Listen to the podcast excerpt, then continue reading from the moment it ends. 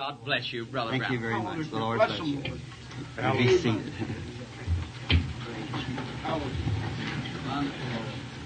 My son was up today and he said, Dad, I wish we'd have seen that church before we started building ours. And such a pretty place. And he talked about, said, I have never met the minister yet, but if he's as nice a person as his wife, certainly is a nice person. So we're happy to be here and I, I'm looking forward to the the meeting tonight, God of pouring out His blessings upon us and helping us.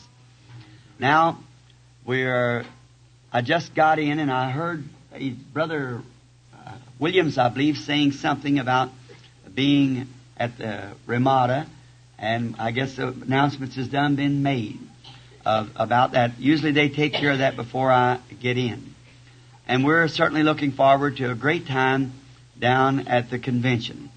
And my part here is just kind of uh, going around and meeting the brethren and fellowshipping amongst the people uh, and praying that God will give us uh, a right kind of a stir, that then we can go right straight into the Ramada in a great meeting. And um, so we're trying to visit all the churches that possibly can until that time. And we're having a great time. We certainly are having a wonderful time with the fellowship uh, among our brethren. And usually, I'm anybody knows I'm not much of a preacher. I'm just kind of a spare tire. But uh, I, uh, I, my ministry is praying for the sick, and um, I, we have been so crowded of nights and things to we can hardly get a, enough room to do so. And we're going to try if we when we get into places where we can uh, in here if you give out some cards and bring the people in and pray for them, but having one night meeting at a time, what you wouldn't get tonight, and then press them plumb down somewhere else the next night and way back over somewhere else.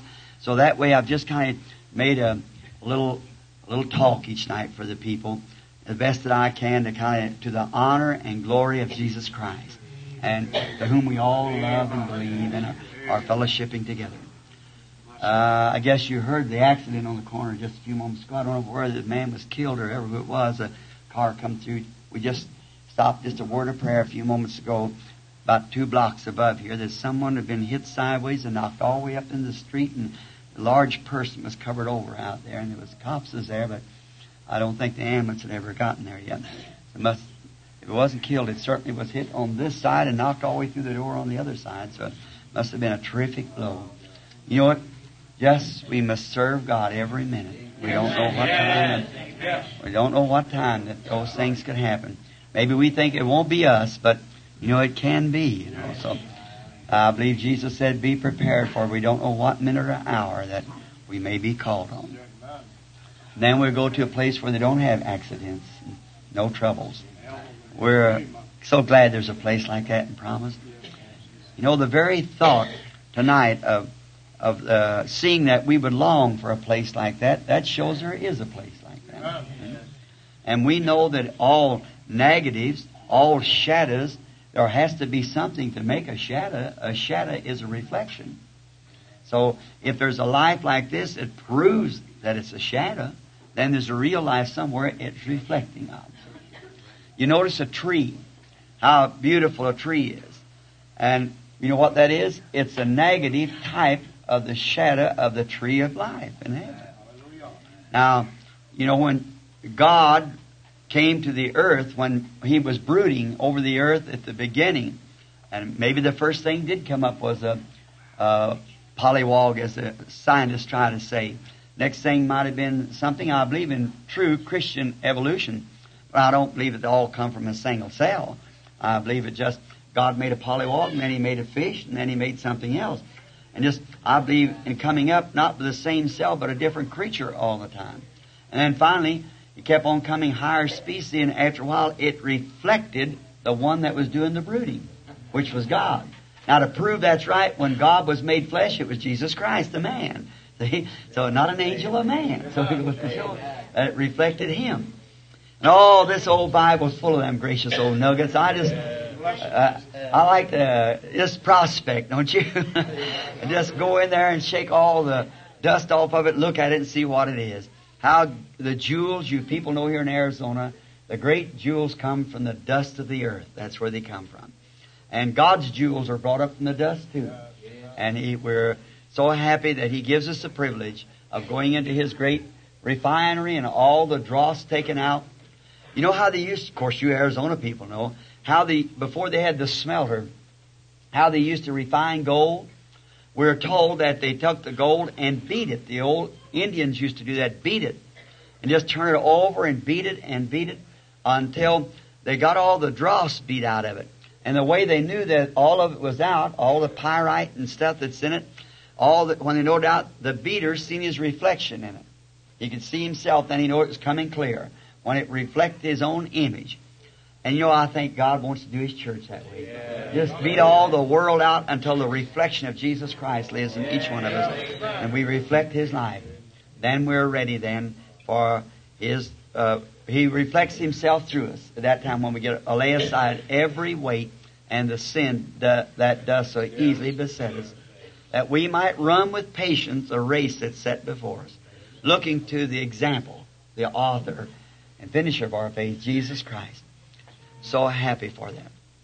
Now, usually I say each night, I said to Brother Carl Williams, I said, uh, Brother Carl, them people don't want to hear me again up and down through them valleys, uh, uh, keeping them till two or three hours at night.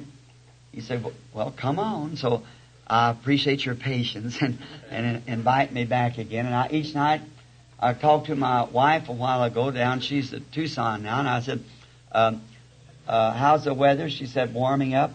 And uh, she said, "Are you keeping on schedule?" I said, "Just exactly around ten or eleven each night." I said to her, "I'm going to get some rest when I go out to Arizona this time on this little meeting. I'm going to those churches, those brethren. I'm not going to punish those people.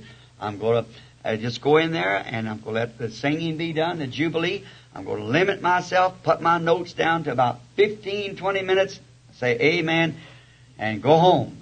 She said, are you on schedule? I said, yes, honey, I am. Regular schedule. About two or three hours. Very fine people, a lot of patience. well, let's bow our heads just a moment now as we approach Him.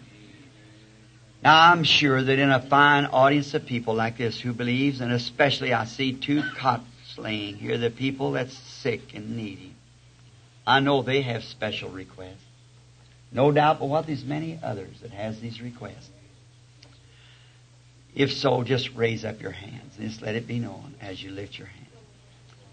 And now in prayer, I'm going to go over and pray for these people in these cots while, while we're here. So we be sure to get it. If something take place, is faithful enough to be brought in here. I want you all to pray with me. Our Heavenly Father, we are laying aside now every other thought, cleansing our minds, and we're coming in Thy presence for the cleansing of our soul. We bring before us the blood of the Lord Jesus. We're confessing that we're not worthy of any blessing that you would give us but because that He died that we might obtain these blessings, and have told us to come boldly before the throne. That we have access to these blessings through the grace of our Lord Jesus, who came to the earth, Emmanuel, and taken the place of a sinner. He became we, all that we might become He. What an exchange, Lord a sinful, hell-bound life that we had. And to know that one came and taken that life upon himself and purged our sins by the shed blood of his own life. It's more than our hearts could even think about, Lord. And then besides all of that, he made a way to take away our iniquity and to heal us by his stripes. We're so thankful that He promised that He would keep us well while we served Him. And now tonight, Father, there's many requests has been with their hands raised up. We know that Thou will regard each one of them, knowing what's beneath the hand in the heart. And I ask, Lord, that you'll remember the Word tonight as we read it and meditate upon it as a little lesson like a Sunday school that we might leave here tonight and, have this within our hearts that we feel like that we'd be closer to you going out than we were when we come in. That's why we are here. That it might bring a revival uh, around the country, not knowing just when it might start, but with expectations looking forward to it, Lord. We are placing forth every human effort that we know how to bring a revival that brings men and women, boys and girls, to a saving knowledge of Christ. We want to thank you for this church, for its fine pastor and his family, and for all the deacons, trustees, and for all that it represents. We thank you for those who are gallant to stand by. And Lord, we just pray the blessings of God rest upon them. Bless every effort. May this be a station, Lord, where all the valley here can come in and find rest. Grant it, Father. May the prayers of the pastor be answered for the sick. May his prayers be answered for salvation. For all that goes within in the gospel range. May your blessings be upon him and may the sh- church be short of no spiritual gift. May it be a place, an example church to all the community. Grant it, Lord. Now, Father, laying upon the cots here tonight that cannot set up and enjoy the meeting are those who have not this privilege and they've been packed in here some way tonight. Oh God, have mercy. I think what if that was my wife or my brother or somebody that was a relative that I knew real well. It's somebody's. And I pray, Father, that the grace of God with His power will reach down in divine deliverance for them tonight and deliver them from these cots. May they not be in these cots any longer than this meeting tonight. May when they leave, the cots be left behind. May the power that raised up Jesus from the dead quicken their bodies to new health and strength again. Granted, our Father. Yes. Now we know that you promised to do it. Therefore it is written in the Scriptures, These signs shall follow them that believe. If they lay their hands on the sick, they shall recover. Now, Father, that there may not be nobody in their reach, while others can reach each other. I'll walk down in commemoration of this commandment. God, I'm going to expect to have a letter from them that it was done. Or I go in the name of Jesus Christ. Only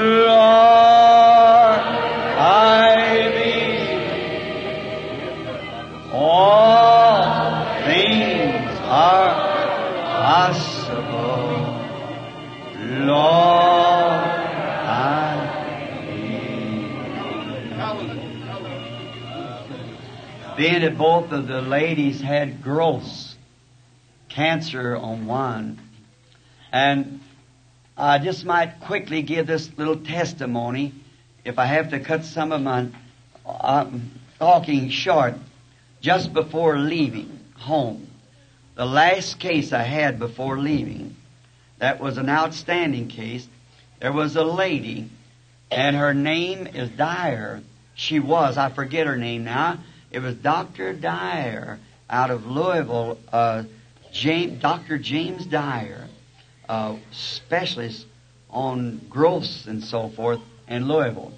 His daughter played the piano in the church, the open door, which Dr. Cobbles is pastor, just a great, mammoth, old Jewish synagogue. And the man himself belonged to the Church of Christ, denominational Church of Christ, and was uh, converted into believing the gospel of the full gospel. Very fine man. And she played in my meeting when I had it in Louisville at the Memorial Auditorium.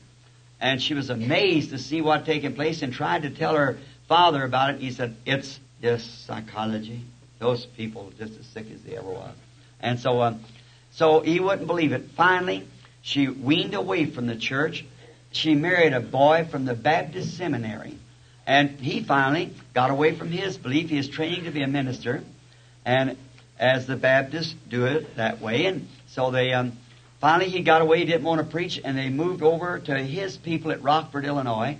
Finally, she, Jean began to have some, um, uh, female trouble. She went to her father for examination, came back to Louisville for examination. And when they did, they found what's called the chocolate tumor. It's in the female glands. Removing that, her father with a major operation, and he must have spilt some of the the tumor in her. And finally, and they give her some uh, deep X-ray and and uh, therapy. And so then, when they when she went back home and she continued to have trouble, about a year later, they brought her back for another examination, and they had a complete hysterectomy. And when doing so, the father with Dr. Humes, which is one of the major doctors of the South, operated and it was too far. The cancer had already wrapped into the colon. So they left her there then for a while. They tried x-ray treatments again and they seen it didn't do no good. So they just taken her back to the hospital, uh, to, they couldn't give her any more laxative to make her bowel move. So they tried to wash her with enema and that got so the water wouldn't go into the bowel anymore. So then, um, uh, her husband uh, was kind of one of my critics, and so finally one day he come down there and picked up the book and began to read it. And my son here, Brother Sothmann's one of the trustees, is in here somewhere, and he just laid on the church doorsteps for about a couple of days until I, I was away in a meeting. Coming back, I uh, went over to see her. And he told me, said, now she doesn't know she has cancer. Said, just go and uh, talk to her and pray with her. And so when I seen her, she said, Brother Branham, she said, my husband is to go to accept divine healing. Says, cause I couldn't get him to look at one of the books. Now he reads page after page to me every day. One of the books. And I said, I understand that, Jean. And I said, now, Jean, let us talk and see what the Lord will say. No one in the room. The nurse dismissed herself. And so we talked a little while, and after a while, there came a vision. I, she's about 40 years old, not gray yet, but she was much older and gray. I said, Jean, now you've been in the meetings. Yes, Brother Branham. I said, they've kept it from you and told me not to say it, but you have cancer. And I said, your father and your, your husband said, don't say nothing about it. But you have cancer, Jean. But now I want to tell you because you've been in the meetings. A vision has never failed. Now I'm going to tell you, Jean, it's thus saith the Lord. See?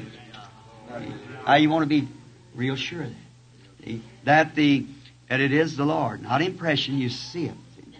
And then I said, "You're going to live." There, uh, he, she said, "Brother Branham, I suspicion that all along."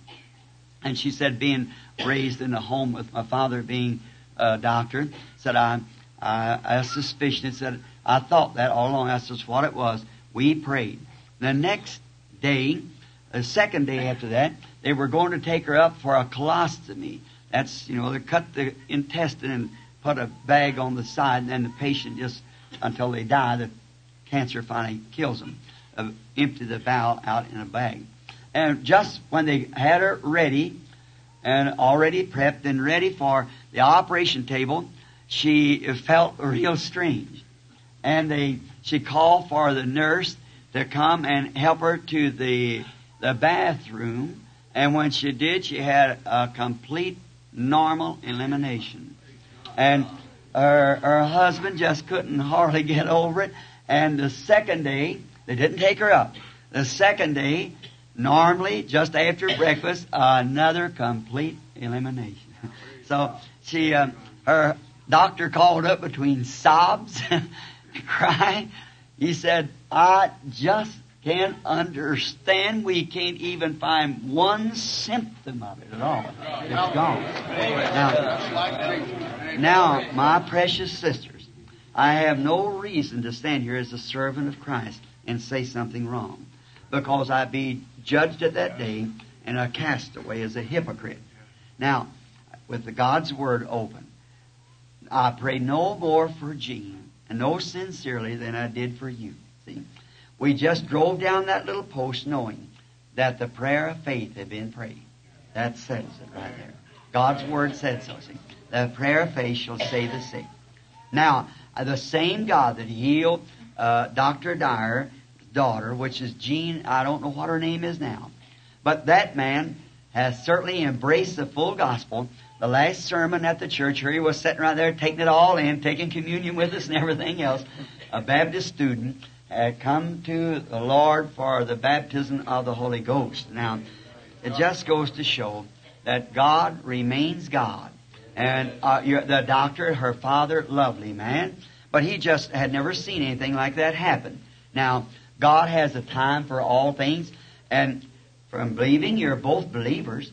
So sometimes these things happen for good. You know, the Bible said they work together for good. Now remember Job, all of his trials. Now that wasn't God uh, uh, chastening Job, but it was God uh, approving His servant. So it all worked for good. You see, and, and then the book of Job was wrote for all generations for a testimony. Now God's working it for good. Just remember, I have prayed with all my heart. A prayer of faith. You believe it. There, that'll be it. That'll be the case. Just watch for the results. Now, to get straight into the message, many are standing.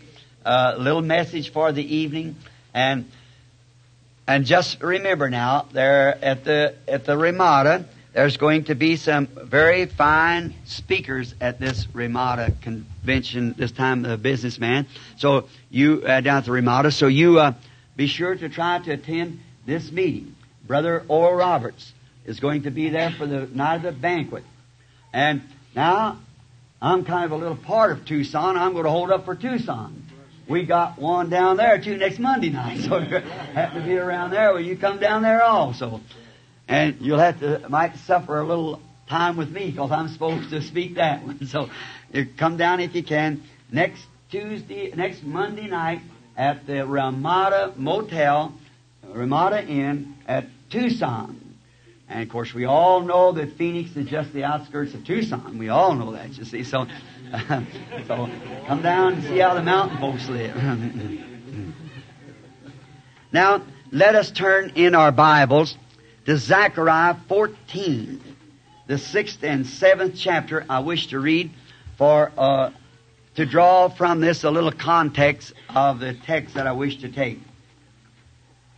And it shall come to pass in that day that the light shall not be clear nor dark, but it shall be one day which shall be known to the Lord, not day nor night. But it shall come to pass that in the evening time it shall be light. Now I wish to draw from this the evening messenger for a, con- for a text.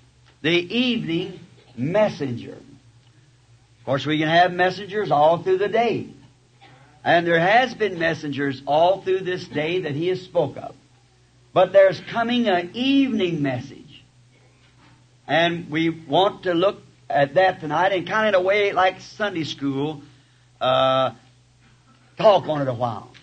Now we all know what uh, Zechariah here was speaking of because he said there will come a day that will be considered to the Lord neither day nor night, but in the evening it shall be light. Now, if we knew that it wasn't day nor night, it would have to be kind of a, a, a dismal day, kind of a foggy day. And we all know that civilization has traveled from east to the west. The oldest civilization we have is China. And civilization has traveled from east to west because it's followed the sun. And now we have got all the way to the west coast. If we go any further, we're back east again. See? So we're at the end of the road. We believe as the church that the gospel has been just about completed. We believe that the great messengers through the ages has, in these last days, last several hundred years, has fought for these great things. The justification by faith, Luther, sanctification by Wesley, the baptism of the Holy Ghost by the Pentecostals. We believe that those elements goes to make up the complete body. Like the natural and the spiritual, when a baby's born, normally, what's the first thing? The first thing it breaks is water. The next thing is blood. The next thing is life. First John 5 7 said there are three that bear record in heaven the Father, the Word, and the Holy Ghost, and these three are one. They are one. You can't have the Father without having Son. You can't have Son without having Holy Ghost. See? They are one. But there are three bear record in earth. The water, the blood, and the Spirit, and they agree in one. They're not one, but they agree in one. See? Now, you can be justified without being sanctified. You can be sanctified without having the Holy Ghost. See? The Holy Ghost is the indwelling presence of Christ's power in the Spirit. Now, we see that the natural types of spiritual, so the church is in its complete maturity now. Justification, sanctification, baptism, the Holy Spirit. We just come through the seven church ages at home, typing that out beautifully. And by the way, has anybody ever heard them tapes on the church ages? On the last time I had those ages drawn out there on a blackboard, and the Heavenly Father knows this true, when I completed it with the best I could under the inspiration that God would give me, that angel of the Lord that you see in the picture, many have seen that picture, haven't you? That light? It came right down in the room before about 300 or 400 people, went right over on the side of the wall as a light like that and drawed those church ages by itself. We all stood there looking at it, watched it draw first church age, second, third, fourth, fifth, sixth, and seventh. Now there's people sitting here that's a witness of that. Raise up your hand if that's so. The Bible said the mouth of two or three witnesses. Everyone sitting there screaming and everything else. I said, there, now you want to sit? Everybody can look right at it. 11 o'clock in the day. Stand right on the wall and draw it off those church ages, just which much spirit, and then the darkness to show that the spirit was smothered out and went through the dark age and come right back down again. Just the way I had it drawn. We got pictures of it and everything all, all hanging on the wall. There it was, just exactly. It must have been that the Spirit of the Lord was satisfied that that was completed because He come back and vindicated that that was right. And we're living in the Laodicea church age. Uh, the rich church age that have, thinks they have need of nothing and don't know that they're naked, miserable, blind, and don't know it. See? Now, all those typing. Now, the same sun that shines in the rises in the east is the same sun that sets in the west. Now let's just stop for a minute to background this message. We know that the sun, that's S-U-N, the solar system. But the S-O-N of God came down in the brilliance of God and the light of God in the east. And we've had 2,000 years now, considered by the Lord. He said it'd be a time that wouldn't be day nor night, this kind of a dismal day. But in the evening time, it shall be light. Now, if you notice, the Holy Spirit fell on the Eastern people first. Then we've had a time of just church joining and little ends to be picked up and little causes to be fought for. But then in the evening time on the Western Hemisphere, it shall be light. And we're at that time now.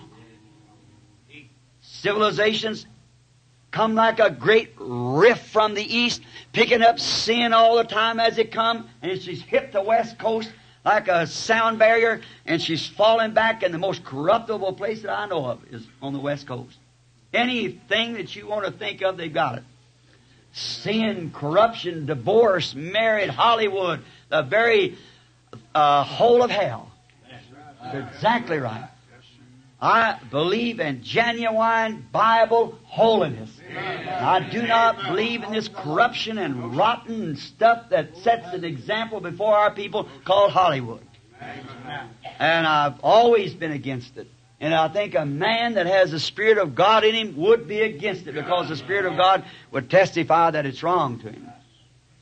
Now I think that's one of the, we used to go over to Paris to get uh, naked uh, uh, uh, models for to strip our women. Now Paris comes over here to get ours.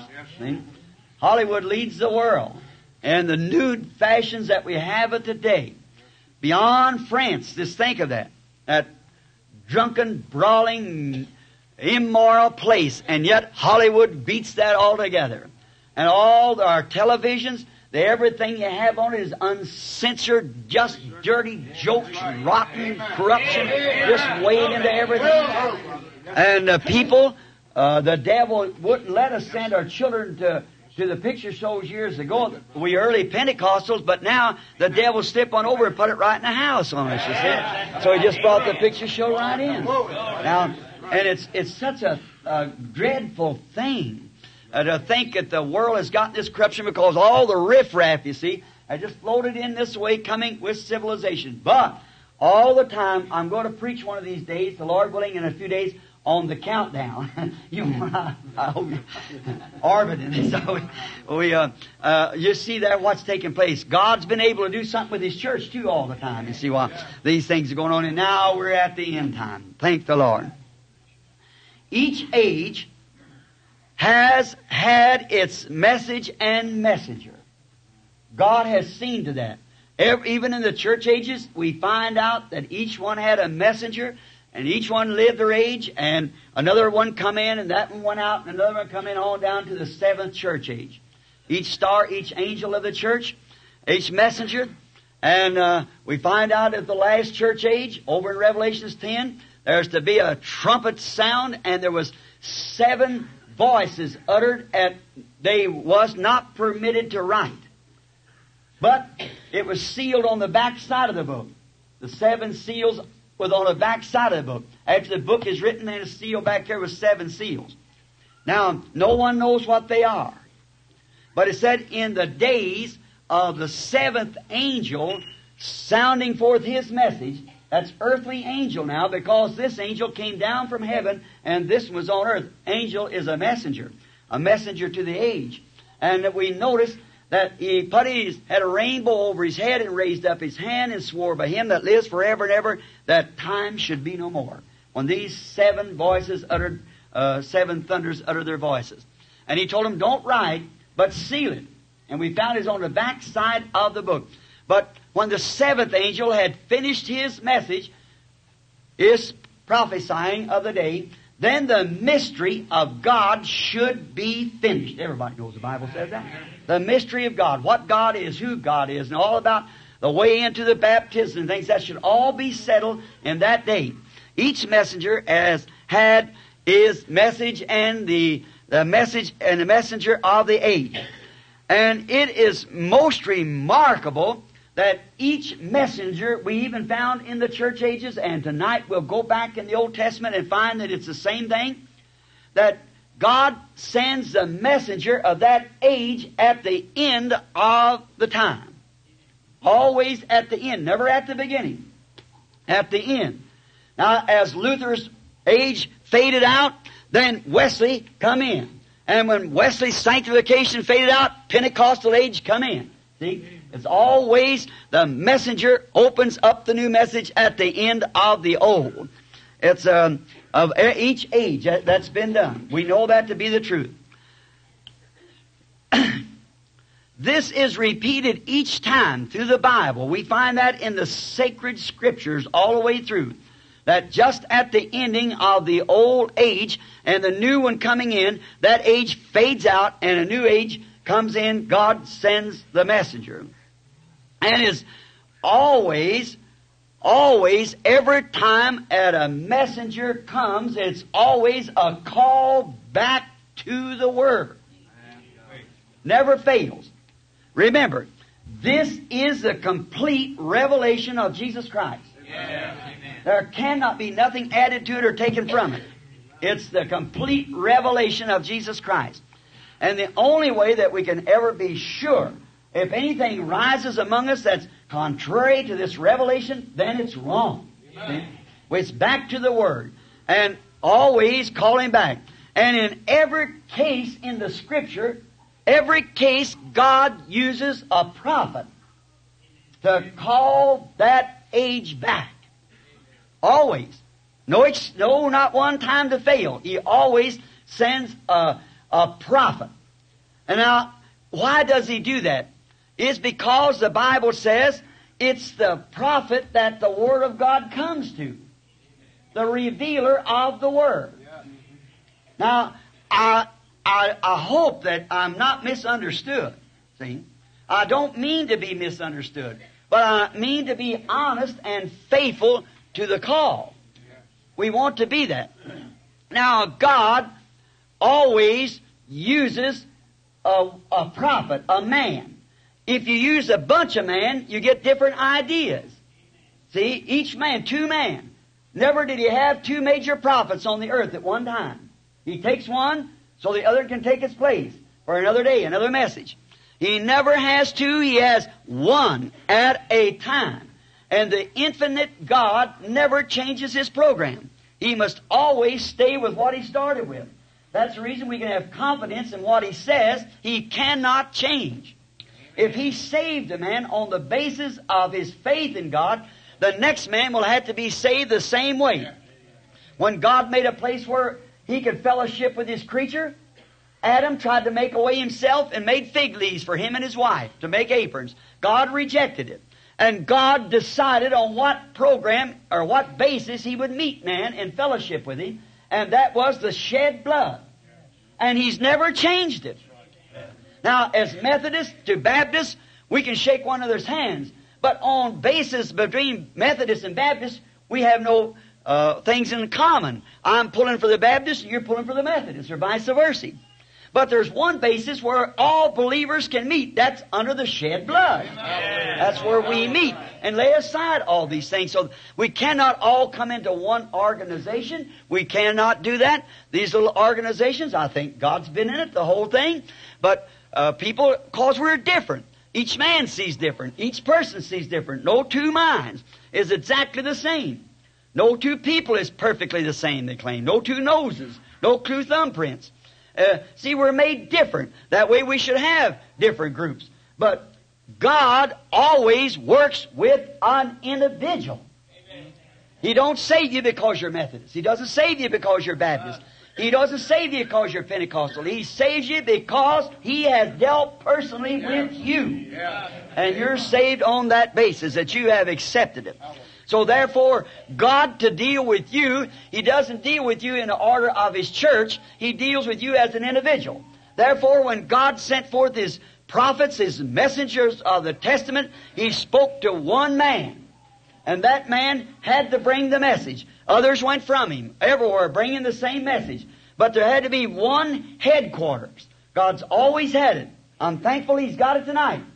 That's the Holy Ghost, of course, we all know. Now, not some group, but uh, the Holy Spirit is God's headquarters. That's God's messenger of the hour. Now, for it is to the prophet that the word always comes. If they are a true prophet of the word, God vindicates his word by that prophet. Now, there's been many false prophets. We've had them all through the ages. We go back to the Old Testament, see them raise up and speak in the name of the Lord, and it was wasn't right. God had had nothing to do with it. He never vindicates nothing but His own word. He, he wouldn't run His business like that. See, you remember, God only vindicates His word. And only a true prophet is, and the only way you can tell whether he's true or not is by the word. That's the way to judge him. Now, if you notice, like in the days when, when, uh, uh, uh, Micah, there stood up 400 Hebrew prophets before Ahab and Jehoshaphat and said, Thus saith the Lord, go on up and prosper. Fundamentally, they were right. Then Micah was called on the scene, the one that they all hated. Now, it looked like if 400, I, I don't mean prophets of Balaam, Hebrew prophets, stood up with one accord and said, Go on up to Ramoth Gilead, the Lord will bless you and you'll prosper. And those men wasn't hypocrites. They were absolutely inspired. But then why would this one little fellow come in by the name of, um, of Micah, who was the son of Imlah, and come back and prophesy contrary to them? Now that taken nerve. It taken conviction. But how did he know he was right? If you were standing there, how would you know it? The only way you can do is take what the man says and compare it with the Word. See, now Michael was exactly on the Word because Elijah, that great prophet who had the Word of the Lord, had just cursed Ahab and Jezebel and all. See? And how could God turn around and bless what the curse was on? See? So it just couldn't work. Now, we find out that God vindicates His Word the prophet's word. If he is a prophet, then it's, he's speaking according to the word. The Bible said in one place, if they speak not according to the law and prophets, there's no light in them. Then call, then this messenger calls out the called out ones. He is right by the word of God. Proves that he's right. Notice, notice now we'll call a few characters in and listen. Noah was God's witness for the antediluvian end time. Now look how contrary his message was to the whole antediluvian world. While the man was considered an insane man. Why is, but yet he had exactly the word of the Lord. Now, God had spoke he couldn't tolerate sin. So he, when the people began to sin, then God come down and Noah preached the end time message. When was it? Just before the end time this messenger rose. God sent forth this prophet with the message for the end time. And he was laughed at, ridiculed, made fun of, and only the saving of his own household did he save. That's right. No one would believe him. But he had the end time message. Now, all that did not believe were condemned. And the ones that did believe the message was saved. God gave them life and they were saved, and the ones that did not believe it was lost. Now I'm typing something. Notice God how He's done this three times. And three is a perfect number of God. God is perfected in three, like Father, Son, Holy Ghost, and justification, sanctification, baptism, and the Holy Ghost. He's perfected because three is His perfection. Five is the number of grace. Seven is the number of worship. Twelve, forty is the number of, of uh, persecution. And fifty is Jubilee, worship. Uh, Pentecost means fifty. And forty days Moses was tempted. Forty days Christ was tempted, see. And all those times, now God is perfect in three. There's three destructions.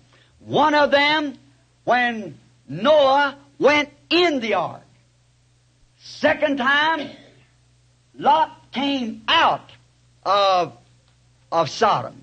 Watch, Jesus referred to him as it was in the days of Noah and in the days of Lot, so shall it be in the coming of the Son of Man. Watch, one went in, the other come out, and the next goes up.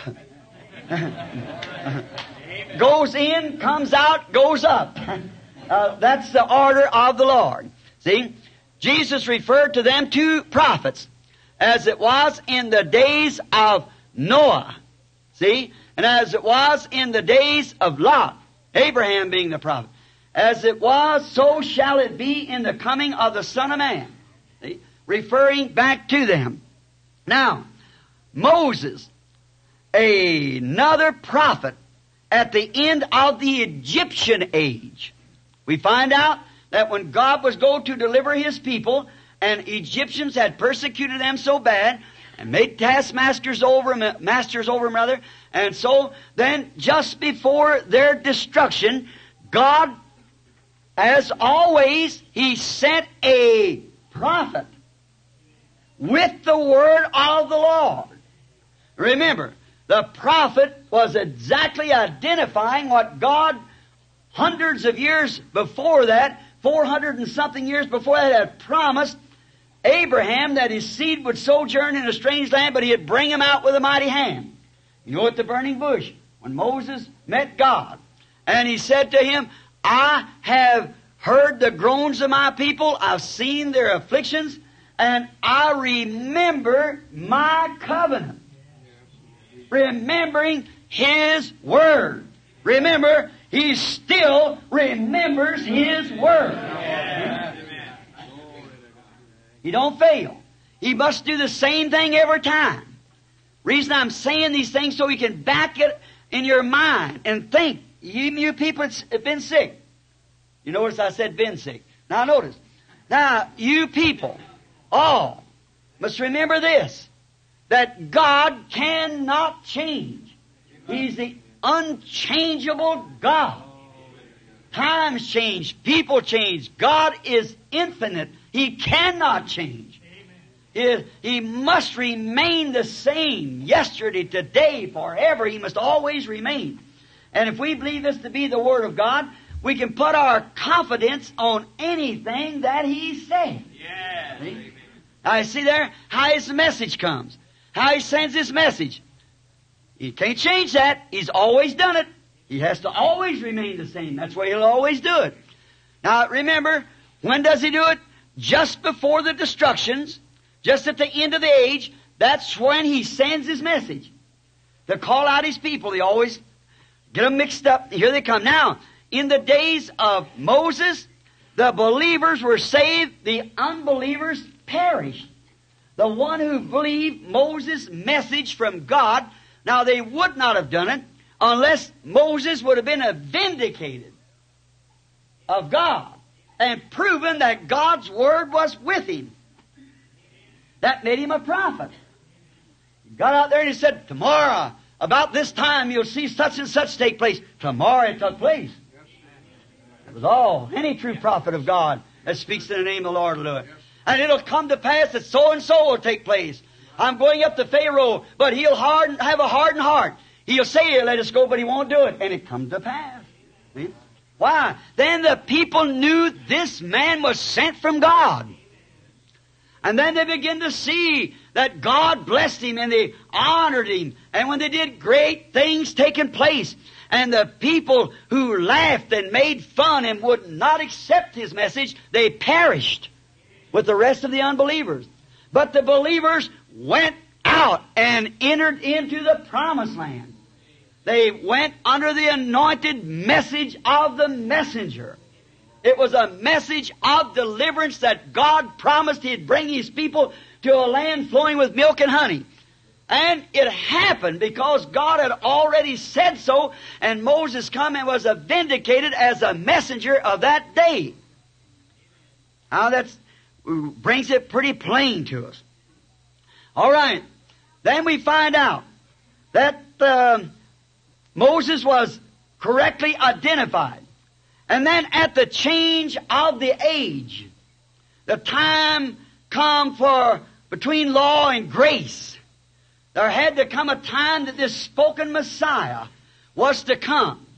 We find out that the time that the people had twisted the law, made it all under a great group of something, and had all kinds of, of traditions of man that injected into it, at the changing of the time came Jesus, another prophet, God prophet. I say he was a prophet. The Bible said he was. The Lord your God shall raise up a prophet like unto me. He was the God prophet at the changing of time between law and grace that he had spoke of for all these years. After he gave the law to Moses, then at the change of the time when he said it would be done, then he come back to grace and he sent a prophet prophesying of the time. Now, now the believers, he gathered them. The unbelievers perished in his day. All who believed on him was saved. All that did not believe his message was lost. That's exactly what took place in the days of Noah. That's what took place in the days of Lot. That's what took place in the other days, the days of Moses. That's what taken place in the days of Jesus Christ. For they despised the message and perished, and those who believed the message was lost or was saved. Now, now then comes the church dispensation in. We live back in the Noah's time, the antediluvian. We come into the dispensation of law, then in the dispensation of grace, the church. And now the church dispensation is ending. We all know that. Now, if God did thus and thus in that dispensation, and those other two dispensations, He has to remain the same and do the same in this dispensation. Because He said He would do it. I'll prove it in a few minutes by the Word. That He said He would do it. Now, He cannot change His program. He's God. Notice what He did in them dispensations. Now we come to the church dispensations in time. That's what I read tonight. It shall be light in the evening time. We've had plenty of dismal time, but there shall come light. The same sun that came and changed the dispensation then comes again. That's going to be from earth to glory. We're going that one time we went in, the other time we went out, and this time we're going up. Or in, out, up. We're coming to the end time. And we're not only coming, we've already arrived. We are at the end time. What does God find in this end time? God finds in this end time just exactly what He found in other end times. Unbelief. He's always been that He, when He comes, He, He finds unbelief. He finds that the program that He laid down to the people Back there in Noah's time, if they would live after his ordinances, offer the sacrifices, they got away from it. When he come, he found this, that thing operating wrong. The same thing he did when he come on earth. He found the people and the Pharisees and so forth after law. What was they doing? Just no sincerity in it all. Just go ahead and slop it through any old way and this long as you aren't the church and that's all they needed. And that's what he found. And that's what he's found again. He finds the same thing, people doesn't change. So if he set his program and the people disbelieved it there and they perished, they believed it and lived, now on those two it's got to be the same on this time. Got to be the same. No. It's always been a fight for the messenger to separate the old from the new. It's always been that fight. For for the messenger coming in to separate old from new, though always the message must be scriptural. Now, for each has foretold of the other to come. Now let's take for instance Jesus. How hard it was him to come in and change the message from law to grace. Yet the Bible said it would come that way. There come a, a Messiah, and the daily sacrifice would be taken away. And we know it was prophesied through the prophets. What a great thing it was for him to do that. But we find out he did it. And the one, he did it because the scripture said, and the believers of that day, so-called believers, absolutely would not agree with him. Look at those Pharisees, Sadducees. They had their own traditions. And no one's going to shake them from it. That what they believed, their mother believed that, their daddy believed that, and their grandpa and grandma believed that, and Moses said so, but the same Moses that gave the law was the same Moses said this guy would come. And they failed to recognize it because they had got the true Word of God in traditions and had left off the main principle of it, and it had to be that way. Notice, each one foretold the other would come. Each one of the messengers, after the message, foretold it would come. Now, but the people always takes the message of the day that they've had, they set it up. Let's break it down a little bit farther home. Let's look at Luther. When Luther preached justification by faith, he was a messenger, the angel of that church age. All right. Of the Sardis church age. Now, notice, when he preached, he set the Lutherans in order. Now, then here went Luther spreading on. And when Wesley come in, the Philadelphian church age, with a message of sanctification, why it was hard for Luther to see that. Them Luthers wouldn't believe it. And then when Wesley got them all settled down to the Pilgrim Holiness and Free Methodists and so forth on sanctification, and along came the Pentecostal message, why it was hard for Methodists to believe that. Sure it was. See, it's a, yet one speaks of the other one. Scripturally speaking.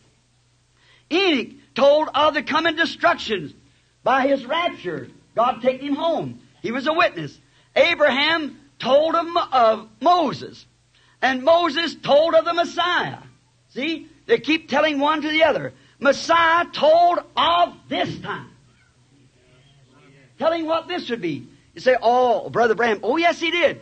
Let's just, I got many scriptures wrote down here. I'll just refer to two or three of them. Let's take Matthew 24. Now let's take uh, Matthew, the 24th chapter, and read what he told there would take place. How nations would rise against nation. But remember, then he gets down there and he says, as it was in the days of Noah, and as it was in the days of Lot, so shall it be in the coming of the Son of Man. He foretold it. He predicted these things would happen. He said, now, when all this has happened, the time's not yet, so forth, but said, learn a parable of the fig tree. When it's young and puts forth branches and all the other trees, then you know that summer is nigh. Likewise, when you see this come to pass, know that time is nigh, even at the door. Now, when you see what? The fig tree budding and all the other trees begin to bud, it was a sign. And Israel has always been the fig tree. Joel even prophesied of it. What the palmer worm left the caterpillar eating and taking the thing down. But God promised, I will restore, saith the Lord. And He will do it. But before He can restore that back in His spiritual state, the Gentile church has to be taken out. He won't have two of them at the same time. Now, you can't make the scriptures twist themselves like that. See? He never had two witnesses at the same time, uh, uh, major witnesses, and he never had, he never, you don't have two churches at the same time. Notice, if the Gentile church has to be taken away first for the Jews. Then the into the 70 weeks of Daniel takes place. The three and a half years Messiah prophesied, and then he was cut off the prince in the middle of the 70th week, and then there's three and a half weeks left yet. And we find out two prophets of Revelation. He never changes his code again. Uh, of Revelations 11 comes down and prophesies to the Jews. Now the church will be taken away at that time, and we see Israel the first time for a, several hundreds of years, over, over 2,000 years, is now become a nation. Her own army, her own money. Israel is in the homeland. Her own nation, own flag, belonging to the United Nations. She is a nation. It's one of the greatest signs that we could think of.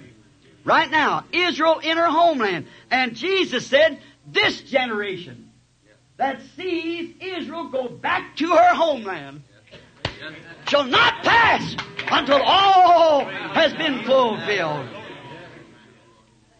See, he spoke of this day. Let me just give a, another. In 2 Timothy 3, he spoke of the church at the end time. Said they'd be heady, high-minded, lovers of pleasure more than lovers of God. Take the church world over. Lovers of pleasure more than lovers of God. Stay home and watch a television program before attending prayer meeting on Wednesday night. You say that's Baptist, that's Pentecostal. Sir. Yes, sir. Oh, heady, high-minded, lovers of pleasure. Put the word right under their nose. They won't look at it. Lovers of pleasure more than lovers of God. Tell the women they shouldn't bob their hair. They bob it anyhow. Lovers of pleasure more than lovers of God. Truce breakers. False accusers. Incontinent and despisers are those that are right. Having, you said that's atheist. No, no. Having a form of godliness. but denying the power thereof. The power that can deliver you from this present world system. Power thereof. From such turn away. Don't care what the rest of the people says. It's you as an individual for God. You've got to answer.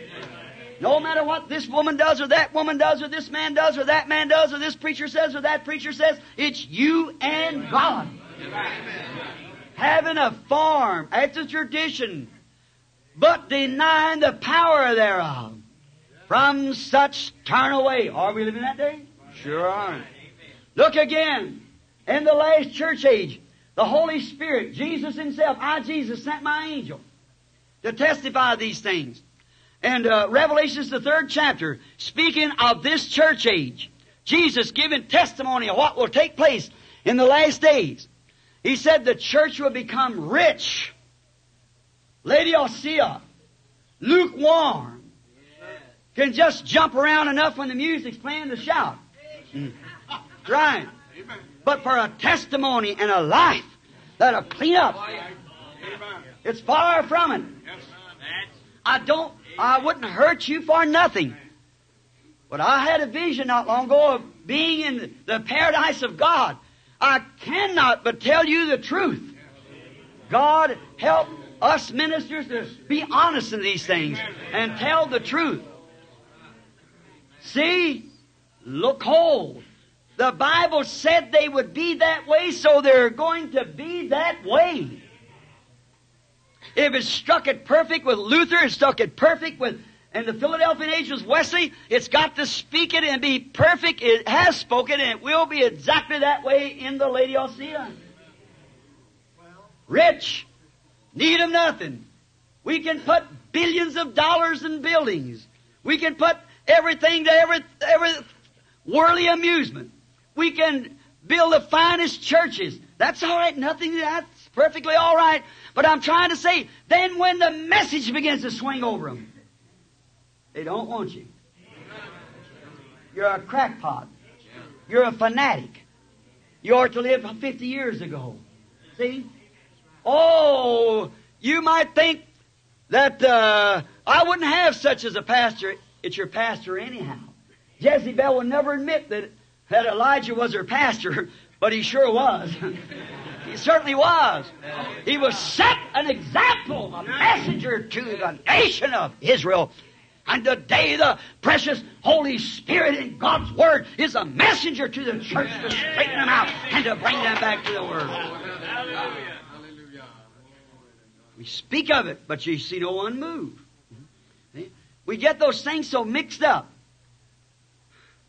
I heard someone like in testimony say, lift him up. How do you lift him up? And oh, oh, just get a little ism. Somebody said, watch and pray. So that means keep one eye open when you're praying, look with the other, and watch and pray. Well, watch me and watch for the coming of the Lord and pray. See, it's just turning the thing around. Therefore, in that, what do we do? We make up a little tradition of our own. And then, if, whether it's God constructed or not. And we go out, the first thing you know, we've got a little group following us and pulling them away from the main body of the church. Instead of coming in and praying and solving the thing out and let the body move on, we do those things, whether they're constructed or not. If you've got truth, then stay with truth. That's exactly right, but let it be Bible truth first. Notice, by the, this Laodicean age and the prophets of the Holy Spirit speaking through Paul, which was the Messiah. Wasn't Paul, it was Christ. God in sundry times and divers manners spoke to the fathers through the prophets in this last day by Jesus Christ. Hebrews 1. Notice, the Holy Spirit, Christ, Christ-centered gospel, Christ-centered word.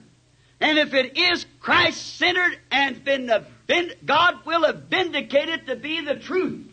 That's the reason you Pentecostal people receive the Holy Ghost in the faith of the meth- uh, face of the Methodist sanctification because you was exactly on the Word. That's the reason you Methodists got sanctified when the Lutherans didn't believe in it. You were on the Word. That's how you Lutherans got saved, justified, because your messenger preached justification and protested the Catholic Church, which was an off brand of all. They just believed in the church. You come back to the Bible. And you took that Bible truth and held to it. And then along come Wesley with another truth and held to it. Along come the Pentecost with another truth and held to it. Then if you can hold to that and see it's right, why not take the whole thing? Yeah. That's been proved right. Believe it all. Now, when we see these messengers, we know then. We see Christ, the great God prophet, foretelling these things to happen in the last days. What's it doing? Introducing the crop time. It's introducing the time that the crop is going to be harvested. What will be in the last days? You see it?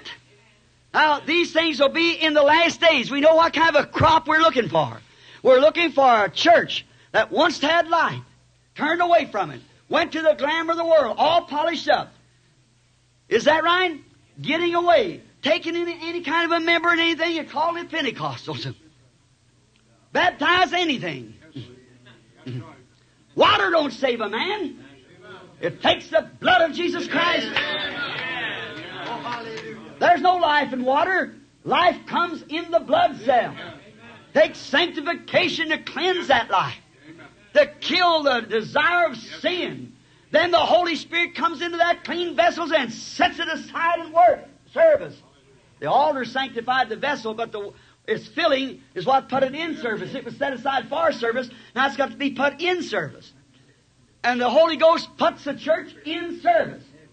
I used to like that little song. They were gathered in the upper room, all praying in His name. They were baptized with the Holy Ghost and power for service came. Yes. And the rest of it says, what He did for them that day, He can do for you the same. The crop. The prophets. We stop there on Christ. Now we just go back a little bit.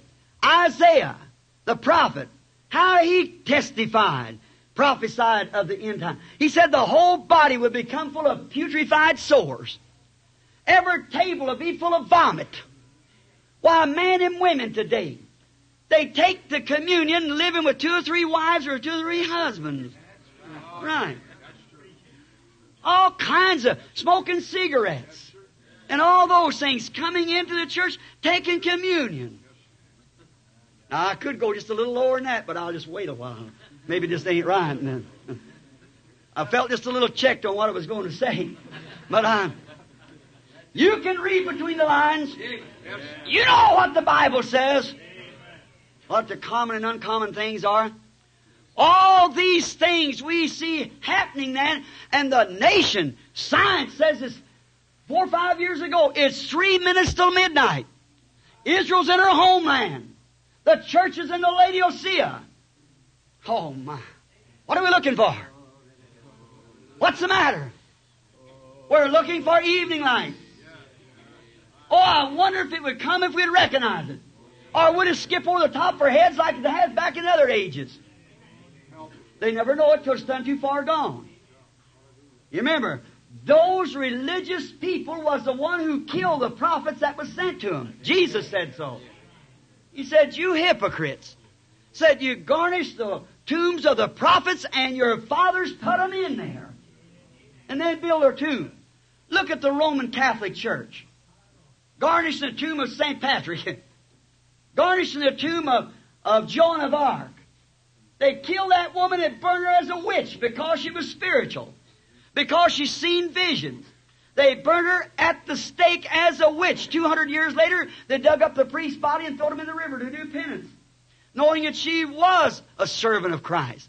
But in the day they didn't know who she was while the church was passing through and it'll go right over the top of people and they'll never recognize it. Jesus, they didn't know he was the Son of God till he was dead and buried and rose again. Didn't Peter indict him on the day of Pentecost? You man with wicked hands have taken the Prince of Life and slayed him? Oh, the flashing red signal of his coming is down. Amen. We're at the end. Amen. That flashing red signal is everywhere. Everywhere. Ichabod, wrote on. The time is ended. Time's run out. Science has come to their end. That's right. They've invented something now that they can blow the whole world up. Everyone's afraid of the other one. They're at the end time. Civilization. It's got to a place that people, the pinnacle swinging backward. People don't act like civilized people. Could you imagine a man wanting to be a beatnik? With his whiskers hanging down like this, his breeches hanging off his hips, slopping down through a schoolyard like that. The intelligence of the world that is to come. After this, if there is any more of it. Taking little 14 year old girls out. Them out on the street. Today in my motel, there laid a mother out there with not enough clothes on to wad a musket shotgun, and her husband laying out there the same way, and that cold wind. They think their body's so pretty they have to show it. Don't you realize that's a devil? That's right. Stripping their clothes. Only the insane does that. Legion did it because he was crazy. Notice, and we have that, but that's called style. That's called modern. We call it the devil. I got the Bible to prove that it's the devil. It's devil possession. Demon op- possession. Not oppression, possession. He's got you. That's right. Tell them about it, they'll blow up. They want nothing to do with it. No, sir. They got their own ideas because at their morgue they go to, they never rebuke it. Sex appeal is practiced in schools and in churches. And pastors are afraid to rebuke it. Very seldom anything. Heard a minister the day said when they invented this blue stuff for the eyes and, and uh, red lips, they made a prettier world. A minister of the gospel in the pulpit would make a remark like that, he needs a trip to Calvary. Right. Exactly right. When the Bible condemns him. and a Pentecostal group told a sister to come to the place crying because she had her hair done up on the back of her head with long hair. Said your spare tire might get deflated. Said you must cut that hair off because that the Bible said she had in Isaiah uh, fifth chapter had round tires like a moon. Now, how can the Bible say that a woman does an uncommon thing? She's not fit to live with when she cuts her hair. She proves that she dishonors her head and then has long hair and it How can you make the Bible say something like that? What's the matter with our Pentecostal women? You've seen too much television. You've seen too much of the world and not enough of God's Word in the Now the Bible says that. That's what the Bible says. That's not me now. That's the Bible. Oh, sex appeal. A lady said to me not long ago, I was going on about him wearing these shorts. Said I, I wear slacks. I said that's worse. You, as the Bible said so. He cannot change. You say that's the Baptist. That's a Pentecost. I'm talking to you. That's true. But what's the matter? What's the matter? Somebody let down the bar somewhere. An old preacher friend of mine used to say, we let down the bars, we let down the bars. We compromised with sin, we let down the bars, the sheep got out, but how did the goats get in? What's the matter when you let down the bars? The bars of God's Word. Remember, it was God's program to fortify His church by His Word at the beginning. And when Eve reasoned and said, well, now, isn't it reasonable I can live just as good? Uh, that did it. That's always did it. That's the reason she was forbidden to be a preacher. See? Uh, it just let down the bars. That's where the church, the grassroots of it, hatched out in Pentecost, and that's the grassroots. There's no scripture for it. See? Now, what do you do then? You get the same conglomeration that you got back there in Eden. Notice. Now, then when we come to the Word, you say it about it. Nobody can withstand that. I challenge anybody to say it. Preached on the seat of the serpent, so many up about. I've asked some man to come face me down in it. I don't find him.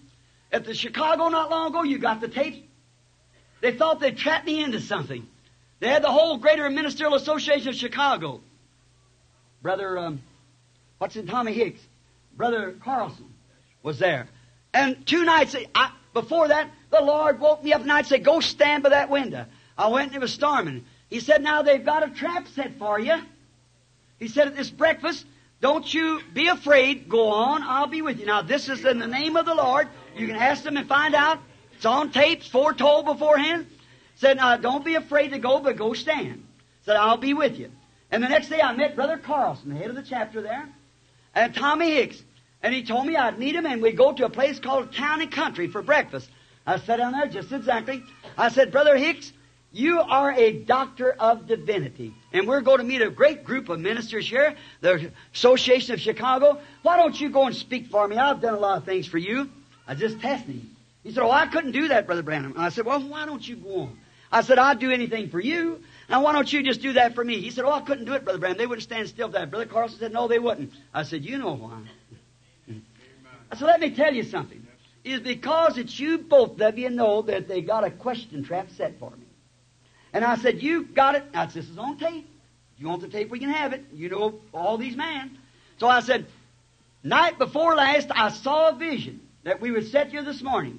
And if Tommy would turn this down, I said, Now, watch. You're, you've got that hotel room rented. Yes. The rent paid on it. Yes, Brother Carlson. But you're not going to get to keep it. That's thus saith the Lord. Why? You're going to go into some other place. That's a, that's a green room. We're going into a brown room. I'm going to be in the corner. Dr. Mead will sit to my right, and that old colored minister and his wife will sit over here at the left, just the way it would be like that. And I said, you watch. Now just come along. You've seen God heal the sick. Watch him in battle one time. I said, he's great, marvelous. I said, just watch the questions and see how hushed it is.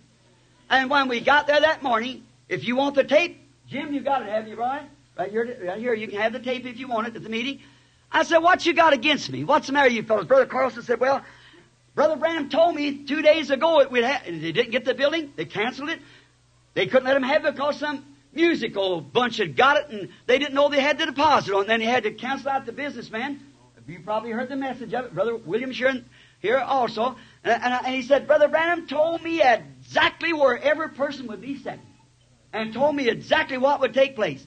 Said one thing. Said I, a whole lot of us may disagree with Brother Branham on his message, but said, I have to admit one thing, he's not as scared to tell it. So, so then said, fearless with it. So now, here you are, Brother Branham. I said, now before we start, I want some man on something that I said to take that Bible and stand here by my side. And that's the most silent group you ever heard. I said, then if you can't support it, then keep off my back. yes! Brothers, I'm here to put my shoulders with you, but we got to come back to Bible facts. Amen. Say, why don't why don't you leave off them women? You, you, people believe you to be a, a seer of God. I said, I never said that. He said, but the people believe that. Said, why don't you, why don't you keep off them women? said, and quit telling them about the way they should dress and cut their hair and things they should use. Won't you keep off of them? Won't you teach them how to receive gifts and, and do something for the glory of God? I said, how in the world can I teach them algebra when they won't even learn their ABCs? right. You've got to come back to the foundation. Start. God have mercy on us, friend. Yes, sir.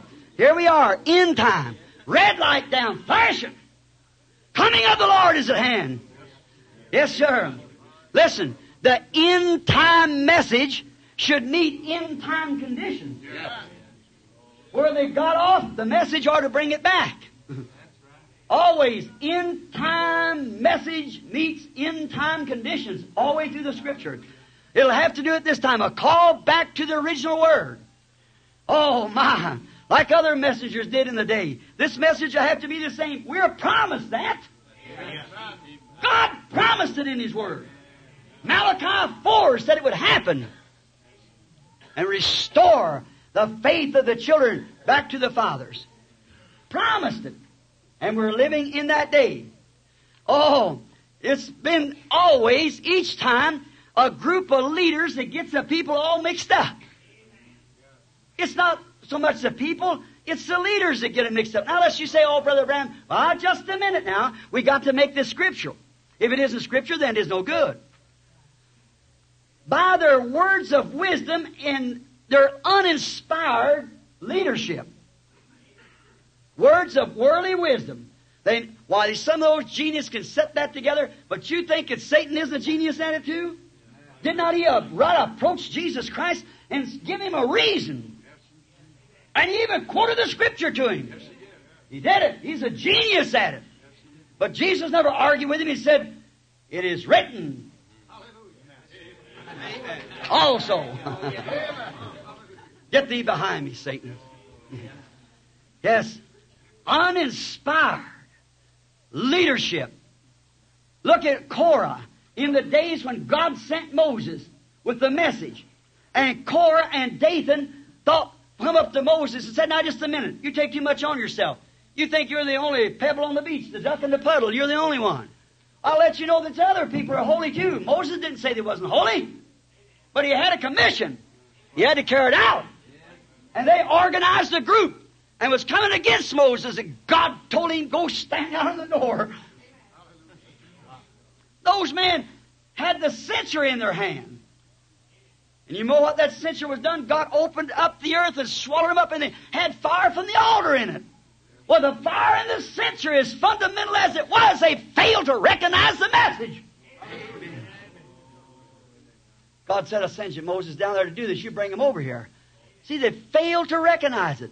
Moses was too straight with them. Like Elijah was to the school of the prophets.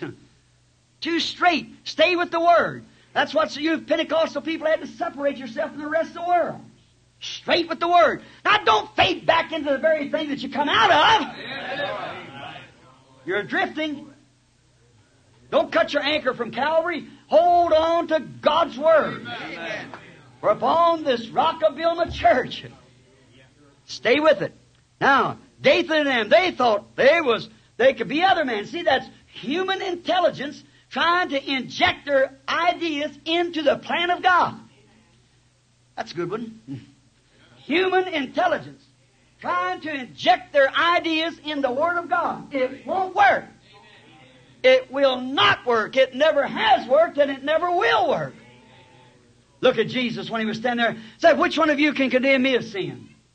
Which one of you can show that I haven't done exactly what the Scripture said I would do? I claim to be the Messiah. And if I don't do the works of my Father, then don't believe me not.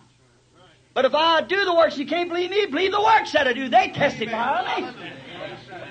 Exactly. They couldn't believe it. They wanted their own ways. They may not mean to do this and be wrong. They don't mean, I don't believe man mean to do that.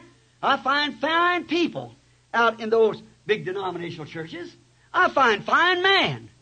But it's a lawyer said on the radio coming down here. The strange thing that how a clergyman could stand in the pulpit and see these times come and not get uh, uh, the righteous indignation stirred up of the sins of the world. And when a lawyer has to stand up and say that, and how the laity could use their money on all kinds of zoos and parks and things and not sponsor the program of missionaries to take the world, the gospel, when hungry missionaries not shoes on their feet. Hallelujah. No denomination to back them up because they're stand for the Word of God. Nothing to back them up. You get them with something to back them up over there, then what do they got? A big bunch of dogma. Real true missionary, signs following. They have to depend on some washwoman to save them a few pennies. Notice, there it is. They may not mean to do well, but what's the matter with them? They're blind. Jesus said so. Remember, remember, Jesus said that same thing. It seems like today, now listen, I hope I'm not critical. When you're making a truth, don't, don't feel I'm criticizing. I'm just trying to, I, I love.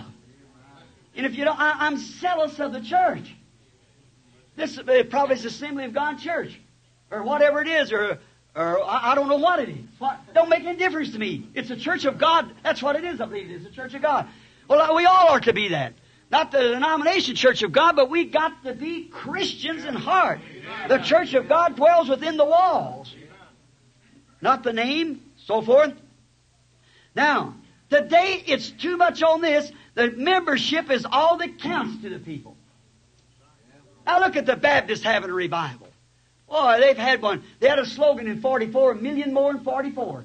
Billy Graham's message is going forth. Well, sure, it's made a great thing. The Methodist, Baptist, Presbyterian, it's been a great thing. But what have we got? Jesus said to the Pharisees, you blind leaders of the blind, you can pass seas to make one proselyte, and he's two-fold child more hell than he was when he started. And that's what we got today. Billy Graham, when I attended his breakfast in Louisville, Kentucky, come up there as stern as the evangelist was, he said, I go, Paul said, here's the example. Said Paul went into a city and made one convert. Come back a year later and had 30 from that one.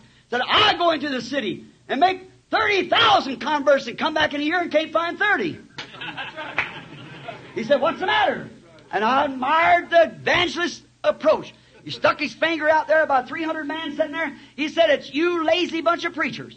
He said, you sit in the office with your feet up on the desk and call a man up on the telephone and ask him to come down and join your church. You ought to go visit him. I sat there, I thought, oh God, you know, uh, uh, uh, Billy, you're a great man. I'm a, I'm a dummy. But let me ask you something. I wish I could turn around and say this, but I, I, I admire the brother. Think he's a servant of God. But I'd just like to say this. Then, Billy, what kind of a preacher did Paul have to follow up his one? what happened? Paul don't only let him raise up his hand to make a decision. He took him on to the baptism of the Holy Ghost, set his soul afire, and he couldn't hold his peace. That's what's the matter today. It's membership. Yes. Members, big membership, big Sunday school classes, pay prizes for somebody can proselyte and bring somebody else from some other church over. Who's got the most? You know that's Phariseeism. And they make a big brag about it. We beat them last Sunday. if you've got to a place where you have to make the church of God a rat race, then it's time to close the doors and go home. Church of God is a living article of God on earth manifesting Jesus Christ. No, it's not pauper. You can't expect to be. We expect to be right. Make a big brag about it. But did you know the big noises didn't affect the prophet Elijah? He heard the fire and smoke go by and the thunder and lightning and the blood and oil and everything else. It never bothered him. You know, America's always looking for some big thing with a lot of noise in it. but God is a still small voice that attracts the prophet. You know, a wagon once went out in the field. And it a bumping and make a lot of noise when it went out in the field. And when it come back, it come over the same bumps. Never made a bit of noise. It was loaded with good things. but we're resting our experience up on a bunch of noise. How can we do that? How can we do those things like that? Oh my! And then stick the glamour of Hollywood and then have women up on the pulpit with clothes so tight and sexy looking, dancing in the spirit. I don't know what kind of a spirit it is. I don't mean to be critical now. I, I, I love you. If I don't, then God will judge me. If I've got any other objective than that. See? But you get that. See, that's where Pentecostals drifted to. We got more than brother on the corner had. Oh, we got more than the assemblies because we're the oneness or we're the Trinitarians or we're the all this, that, or the other. All the different brands that they have, you see. Oh, brother, that don't mean that to God. He deals with an individual. Right. Notice, big noises, but it didn't attract the prophet. The prophet didn't care about the big noises, but when he heard that still small voice, he knew that was the word. He veiled his face and come walking out. You know the sun can draw more water in 15 minutes without any noise at all, more noise, and we make more noise drawing a gallon of water than the sun does a million barrels. That's right. We're always uh, looking for something that's got big and a lot of hoorah and a lot of racket to it. And when it comes down to the fact of taking the word, then here comes the thing up. Come and they say, well, bless God, I tell you, uh, I met a man here not long ago. I don't say this to be sacrilegious. Please forgive me if I'm thinking it's making it sacrilegious. I was at a tent meeting, and the minister, a Pentecostal minister, brought his wife over to play the piano. And when he introduced me to his wife, honestly, I almost fainted. The woman had real short hair, curled up, and she had great big earrings and enough manicure on her lips or whatever this stuff is. Fingernails painted, looked like she was uh, is horrible looking, great big long claws, and like that, and sexy looking, little bitty short dress on. She couldn't even put it over her knees when she sat down. Well, I stood there a little bit, and I said, um, "Brother, will I hurt your feelings if I say something?" He said, "Well, certainly not." Nice man, and she seemed to be a nice woman. I said, "Do you say your wife is a saint?" Said yes. I said, excuse the expression, but she looks like a haint to me. I said, you know, or something like that. I said, he said, what do you mean, Brother Branham? Oh, he said, you're of the old school. I said, I'm of the school of the Scripture. You're right, the school of the Scripture. I don't believe that a saint acts like that. I just can't do it when the Bible so condemns it. See, all right. Seems every time, everything we hear of, they had 40 decisions. 44 decisions. We had 300 decisions. Well, that's confessions. Confessions is stones. That's right. Because Peter, upon his confession, was called stone. Little rock. Peter. His confession. Now, stones is all right. But what good or what value is a stone to a building if there isn't a true stonemason there with a sharp tool of the word to cut them and make them sons of God? What good is a confession? That's the reason you come back and can't find 30 out of 30,000. You just roll the stones out of the dust and roll them out there and they're not fit for the temple yet. They've got to be cut, measured up to the Word of God, placed in there, joined together, built up on the foundation of the apostles' doctrine. Jesus Christ the cornerstone. He said, He that believeth in me, the works that I do shall he do also. Right. How can we be the church when we despise one another? He said, This will all men know you're my disciples when you have love one for the other. When we proselyte and break up and for denominational difference, I don't lay it on the people. I lay it on to the denomination. Right. Not the people at all. See, oh, it's so bad. Yet, uh, you have to have this sharp tool, the Word of God, to shape them into the sons of the building. Oh, my. My prayer is, God, hurry up with Malachi 4. Give us a message in the last days. Give us someone, send something to save this Pentecostal church. What kind of a messenger would God send us for this last days? I'll tell you this, my brother, sister, as your brother and fellow servant looking for that time to come. He would be the same kind of a messenger that come to the other times. The same kinds. He'd bring the church back to the Word. God let us lay a foundation for it before it gets here. Before He comes, let us put a foundation out and be stones cut ready to stand shoulder to shoulder with Him when God sends Him because He promised to do it. Now, I know I feel that coming back. Remember, uh, with a little gift, I can catch the discernment of the Spirit. See? Now you're resenting that when I said Malachi 4. But let me tell you something. You said Jesus said, if you can receive it, this is the Elijah that was spoke of. But if you see what he said in, in, in St. Matthew, the 11th chapter, the 6th verse, if you can receive it, this is he who has spoken, said, I send my messenger before my face. That was Malachi 3, not Malachi 4. For in Malachi 4, he said, before this day come, the earth would be burned and people would walk out upon it, be burned like a stubble. That's right. He was talking then to the messenger before his face, which wasn't Elisha. That's it.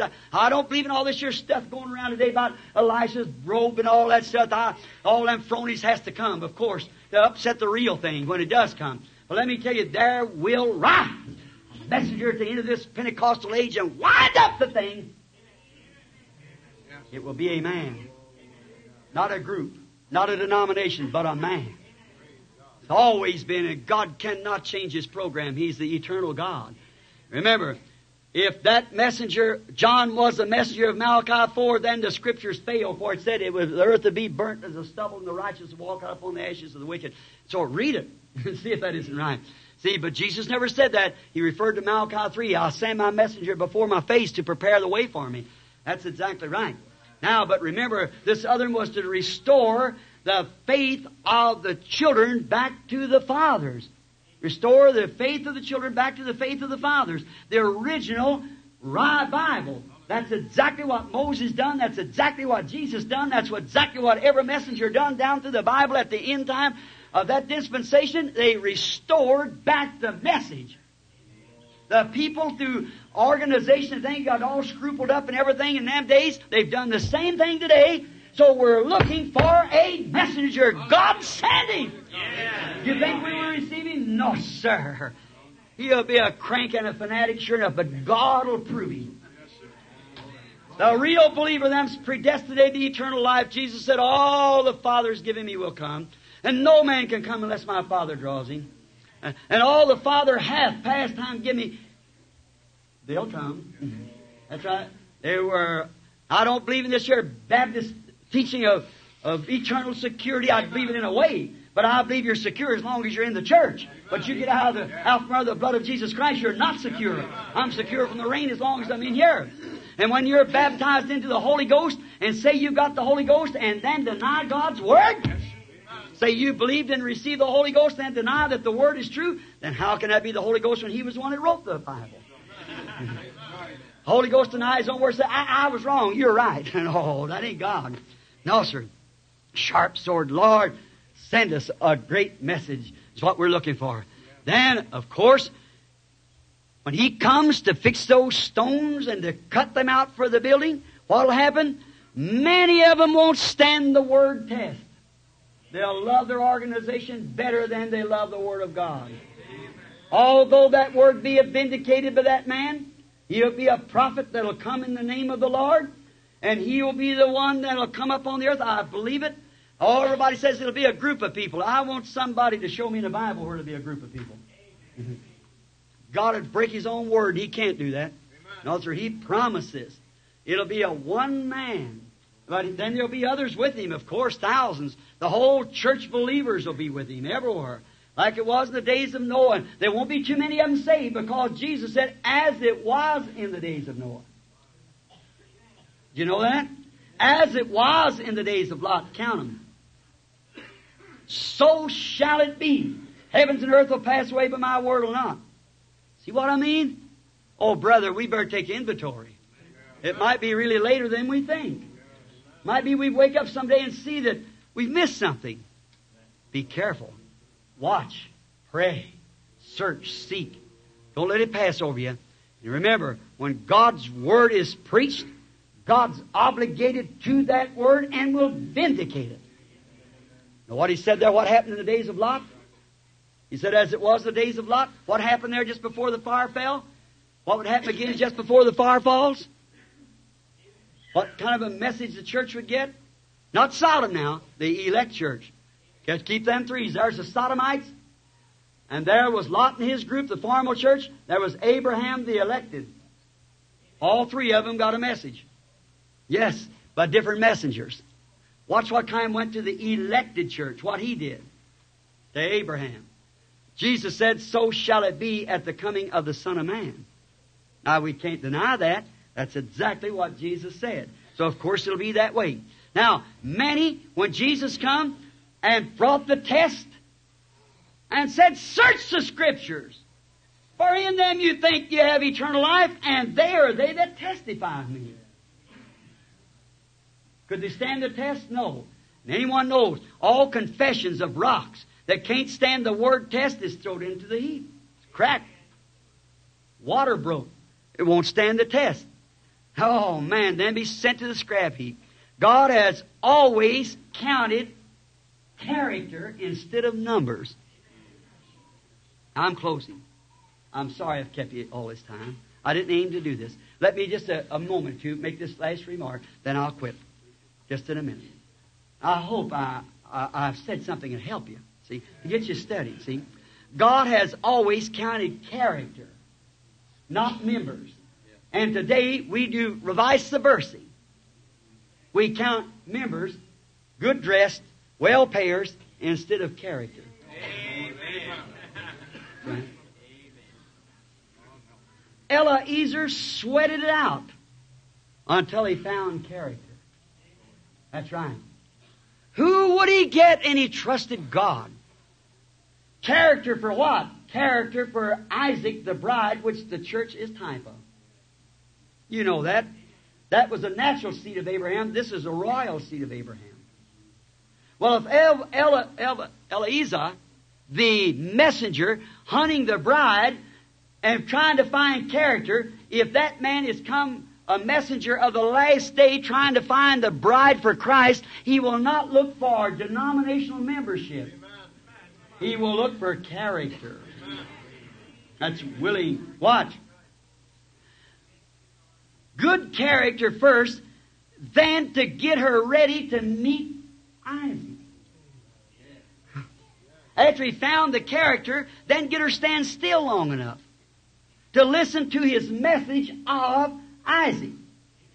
That's the messenger of the last days. The evening light is first find that church. Where will they believe the message? Hunt it. Can you read what I'm talking about? Hunt where that church is, they'll even let you come in. They won't close the door in your face. And then when you do there, then you found character. Now, if she will stand still long enough to tell her how that bride's got to be dressed, she's got to be clothed. Stand still. If she could get, look at the little Rebecca, listening to every word. Her little heart was beating. She, he, he was telling her. Now he was sweating it out. Where will I go? Until I find the character. Then when I find the character, then make her stand still long enough to get her ready to go to meeting. Oh my, what a striking thing. Wish we had a little more time on that clock. Get her ready. Stand still to listen to his message of him. Eliezer wasn't speaking of himself, but he was speaking of the one he was sent from. And he had the gifts to prove that he was sent from. Amen. He wanted to clothe her with these things. You know how I fixed her up? Like just get her to wash her face. oh. I, I still checked on that, so I better keep still. Anyhow, I said enough. You know what I'm talking about. All right. Listen, just stand still. Notice the end time messenger, his job will be to get the saints ready, the bride ready for the bridegroom. That'll be his message. Now you want to learn ABCs? So you can study algebra later? When these other seals on the back is opened, they'll only be revealed to them. That's right. Learn ABC first. What is ABC? Always believe Christ. Not your creed, Christ. Believe what he says, not what somebody else says. If it's contrary, if a man tells you sorry after you cut your hair, women, you know he's lying. The Bible says it's wrong. If he says you can be deacon and still have four or five wives, he's lying. That's contrary to the word. All these other things that we speak of. Call it to the Word and see if it's a Word right. Bring back the church to the Word. Now, what is this messenger of Malachi 4 to do? Restore back the original faith. The resurrection faith. That they seen Jesus after he had raised from the dead. Seen him working among them. They were a man of few words. They went forth and preached the word. All they preached long, Paul preached all night. One time. See? Man fell out of the building, killed himself. He laid his body over him, brought him back to life again. See? See? Kept on preaching. Now, notice they were a different man than what the P H L L Q U S T, whatever what you want to call it, is today. What? Separates the messenger and the message, rather, by the messenger will separate the believers from unbelievers. Some of them align to it and some won't. Some of the Lutherans, some of the Catholic lined to Luther, some didn't. Some of the Lutherans lined to Methodists, some didn't. Some lines to Pentecost and some won't. Some align with the evening light, some won't. How do you go know whether it's evening light or not? Test it with the Word. Not just one word, all the Word put together. See whether it's right or not. Oh. What is it in? Then, if this message bears forth the vindication of God performing what He said He would do, and it's line with the Word, then the Word is vindicated. Like other times and other prophetics did. Notice, when the message, when, notice when the message is rejected by the peoples, and the messenger seems to be completely defeated. He can't get another door. He can't get a place like our Lord was. Remember, when he was, oh, when he was healing the sick, the young prophet, oh my, he's a great fellow. Hello, Rabbi, how you doing? But one day he sat down and began to tell him the truth. He found favor with the church, the people. Thousands followed him. He had 70 ministers around him besides the 12. But one day, after he turned the bread, in, uh, turned, uh, multiplied the loaves to prove that he was God, because only God rained the bread down out of heaven. See? He multiplied the loaves. And immediately after that, he'd walked on the water and performed miracles and done the things that he had done to prove that he was. And then when he did, he sat down and began to strictly tell the people. The people turned away. And the seventy said, hmm, who can hear this? That's a hard saying. You tear down what we really thought was something else. Now who are you to tell us these things? And they walked away. Then Jesus turned to his little group, like in the days of Noah, like in the days of Sodom, said, You want to go too? Then Peter said those great words. Lord, where would we go? God help us. Notice, when the message is rejected and the messenger seems to be defeated, that's when God steps on the scene. His message is over. Noah, closing now, Noah preached in the door of his ark for 120 years. But when finally they laughed him to scorn, Noah stepped in the ark, thinking that the, it would just be all right. God closed the door, and the people hung around to see what was going to happen. Seven days he sat there and sweated it out. And on the seventh day the rain come. Moses. What was he in? The very line of duty, leading a people. The Red Sea got in his way. He was at the end of his road. It was then that God came with the east wind and parted the sea. At the end of the road.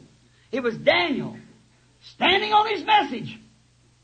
I'll not defile myself with this king's world. Standing true to God.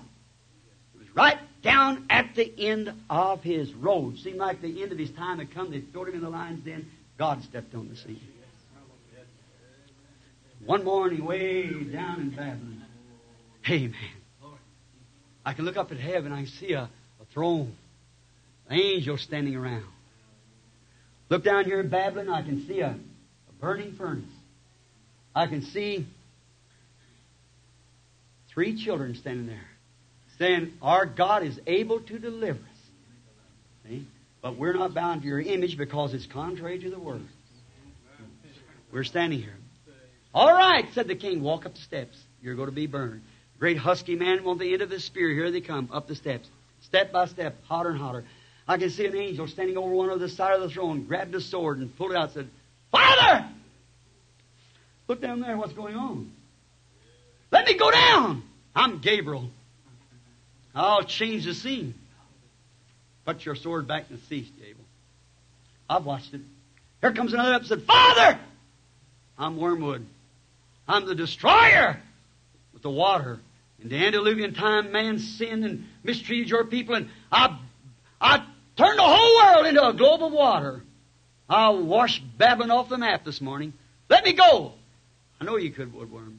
You're a faithful angel. Eh? But I can't let you go. This is my job.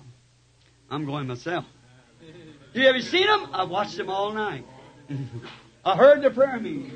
I've seen their stand for my word. I'll be there on time. Oh my. I ain't seen him raised up in his kingly garments fall around him. Hallelujah. I can't say, come here, east wind! North, south, west! Step over on that thunderhead down there. I'm going to ride you as a chariot this morning. I'm going down into Babylon. I'm going to change the scene. Oh, brother, he was right there on time. His eye is on the sparrow. I know he watches me. He's still watching tonight. Watching me. He's watching you. He's watched where we'll stand or not stand. What decisions we will make. Whether we'll stand true to the Word or get away from it. It's later than you think. Jacob, on his road home, inspired to go back home. His brother was meeting him. Oh, but one night he wrestled with God. He was scared to meet his brother, but the next morning he was a fearless, limping prince. I don't need sword or his army, neither one. God stepped on the scene. See? He does in a peculiar way. Jesus, rejected after being a vindicated Son of God. But if I do not the works of my Father, don't believe me. He was the light of the day. Still the light. Stepped on the scene. And the people, as long as he could bread and fishes and loaves, they followed him. But when he began to tell them the truth of the word, that separated them. They had their own traditions they held on to. It was contrary, yet you know he was exactly with the scripture. But the blinded eyes of the world couldn't see it. Neither do they now. Neither have they in any age. I mean, as a whole. What happened? It looked like he was defeated. You notice from that very time, his popularity left him. When? When he began to tell them the word. When he could go out and had healing services and campaigns, everybody wanted him. Oh, Rabbi, come over here, and Rabbi, come here. But when his doctrine got started, oh, your teaching disturbs our people. oh, I can't have you in my church no more, Rabbi, because, why, you confuse our people. Your teaching is so contrary to what we believe. it hasn't changed. Not. No. Can't have you, Rabbi, yet him being vindicated, proven by the Scriptures who he was. Yet they couldn't believe it. Finally, he went on till the last moment when Satan thought I've got him. He crucified him on the cross. Down, down, down, down. Until finally they thought that they had him. Put him in the grave. But that's when God stepped on the scene. Up from the grave he arose. Wow! The same thing. Paul. He said, All Demas has forsaken me. All men forsaken him for the word. I don't believe Demas went to nightclubs and things. But Demas wanted to go, Demas was a rich man. And he wanted to go with a popular group. And so he went off as all the rest of them did. And then Paul said, All man has forsaken me. Why? His ministry was coming to the capstone of it. Coming down then. His desire was to be a martyr because he killed Stevens. He witnessed his death and sanctioned it. He wanted to die. When the Agabus, that noted prophet, stood by him and told him not to go up to Jerusalem, he said, I know not to go. But I'm not only willing to go to go in chains and bounds to Jerusalem, but I'm ready to go and die for the Lord Jesus. What was it? He was sealing his ministry. Oh, Church of the Living God. We can talk all night. How are we going to seal our message? How are we going to do it? God help us to take this word, stand gallant. Let me die by the word. Live by the word. Die by the word. Scatter the light, for it shall be light in the evening time. We're in that hour, friends. Let's believe it as we bow our heads.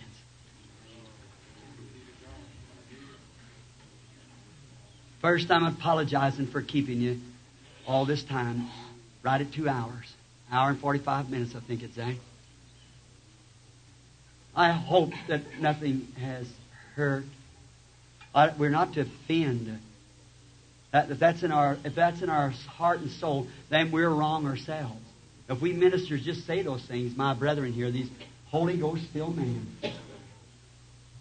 See, when I got saved, and I told my Baptist pastor that I'd received the Holy Ghost and all this stuff, these, and the angel of the Lord told me what to do. He said, "You must have had a nightmare, Billy." I said, "Dr. Davis, I saw an angel." He said, "Oh, nonsense!" Said, "That's that's of the devil." See? Oh my, that hurt me. He said, "You're going to preach to kings and potentates?" I said, "That's what he said." He said, "With a seventh grade education?" I said, "That's what he said." He said, "Who do you think will listen? Going out to preach divine healing in a day like this and all the fine medical research and things?" I said, "I can't help how many Goliaths stand there." He said, "Who do you think will hear you?" I said, "If God is sending there will be somebody to hear me." I didn't know about you people then. And when I come to you, it's just like putting a glove on a hand. I fit right with you. I love you. I love you. I love my pastor brothers. You think a Presbyterian, Methodist, or Lutheran or open up their church like this brother has tonight for us to sit here and preach this kind of a message? No, sir. Not at all. These are gallant men who believe the truth. Now, line up with the Word with them. Stay away from the things of the world. Sisters, let your hair grow. Put your dresses on nicely and. Shame on you. Take that paint off your face. Yeah. You got more scripture to wear paint than you have to cut your hair. That's right. Don't do it. Don't do it. The Bible says it's a dishonorable thing for a woman to do it. A hair is her glory. Now you say that's a little thing. That's all right. Let's get the little things out of the way, and then we talk about big things. Let's get started right. Now, brethren, oh my. Let me just say one thing to the man. Mister, my brother, if you'll let your wife do a thing like that, I'm ashamed of it. Amen. Amen. You claim to be a spirit-filled man. Shame on you. Let your wife go on the street and you're dressed all sexy and everything like that. And do you know the Bible said, Jesus said, Whosoever looketh upon a woman to lust after her hath committed adultery with her? You say, now, wait a minute, my brother. I'm innocent. I believe you are too, my sister. You're innocent in the natural act. But if you present yourself and the sinner looks at you and you presented yourself like that, who's guilty? Right. Amen. You are for presenting yourself. Amen. Then at the day of the judgment, when that sinner answers for the adultery, who did he commit it with? In his heart. You. Why? Because you presented yourself. Now that's just the truth. Won't you? Won't you, sister? Please. In Jesus' name, maybe I ask you as your brother, straighten up. Brother, shame on you for conducting your house like that. Amen. Straighten up. I, I got better hopes of you as a man. See? Pastors who let them people come in and take deacons and everything else and jobs like that with two or three living wives. Things. Aren't you ashamed, minister? Aren't you ashamed of those things? And take them members in there when they're living in adultery and smoking cigarettes and doing all, and never even mention it from the platform? Shame on you. Uh, I, I pray for you, brother. God bless you. Thank you for your patience of bearing with me. Now, I wonder, the evening light has come. The evening light are here, back to the Word. Now, with your heads bowed, your hearts bowed, ask yourself this question Do I measure up to this Word? Do I? My prayer is from the platform, Oh God, cut everything from me. It's not like you. Oh God, take away from me. Uh, we're down here at the end of the road. All right, would you be that sincere to raise your hands and say, God, cut from me everything is not like you. Make me, Lord. Mold me and make me. Yes. Lord, bless you. Yes. Yes. If there's anybody that isn't right and is a sinner and has drifted in here tonight and never accepted Christ as Savior, or a backslider or something and wants to come back, you're invited to come stand here at the altar. If you believe that God would hear my prayers for the sick, I believe He'd hear me. And you and I together, as we place our faith upon the sacrifice, Jesus Christ, the Son of God, and offer prayer, I believe God will hear. You're invited to come and stand for prayer. Now, our Heavenly Father, we give to you this audience. These broken up words has been lengthy, Lord. Even many has gotten tired and weary and has gone home. And maybe some felt a little bad. And Lord, I, I just can't tell who's in the audience all the time. And after all, Father, it's your word. And you know my heart. So, and I'm, woe is me if I don't do it. And I, I must do it, Lord.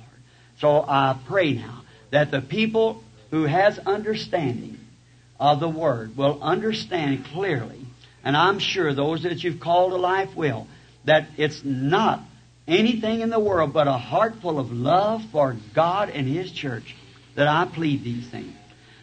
Father, practically every hand in here went up for a circumcision to be cut away all the surplus that doesn't belong there. Yes, Lord. God, help us all. I'm right with them, Lord.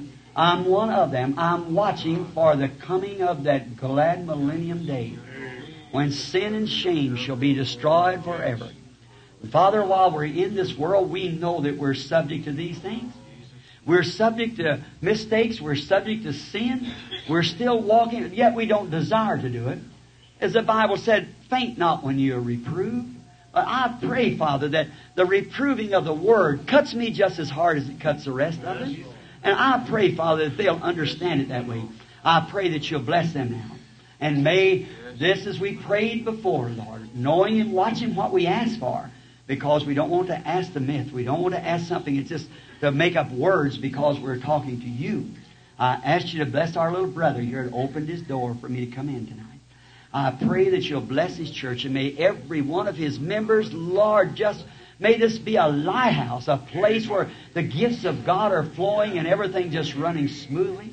Bless every minister that's sitting here, their churches, and may there be such a shaking or a sounding in the mulberry tree of the Spirit of God crossing Phoenix and bringing the churches to fellowship and to, and to a great revival that the ministers won't be able to preach for the glory of God. But when the saints come together early in the afternoon, the crying and praying and testifying and messages, just a real pouring of the Spirit, when the whole city will be attracted to come listen, grant it now.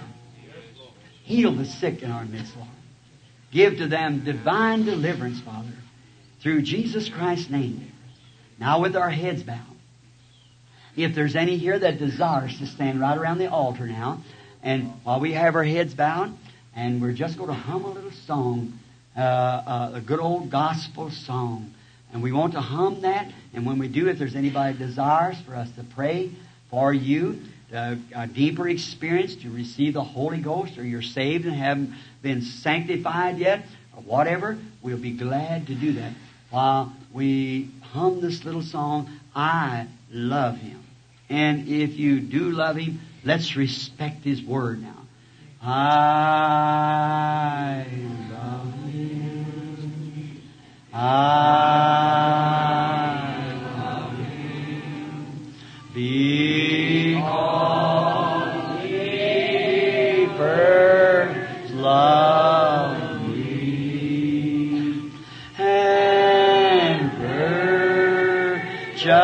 my salvation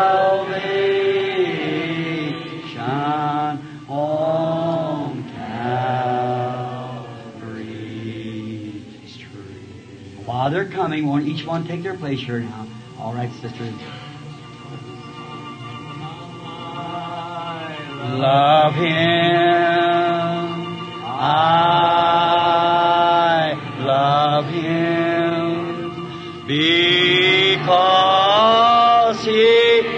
Come on now, around the altar, you that wants to come. Me and her, just my salvation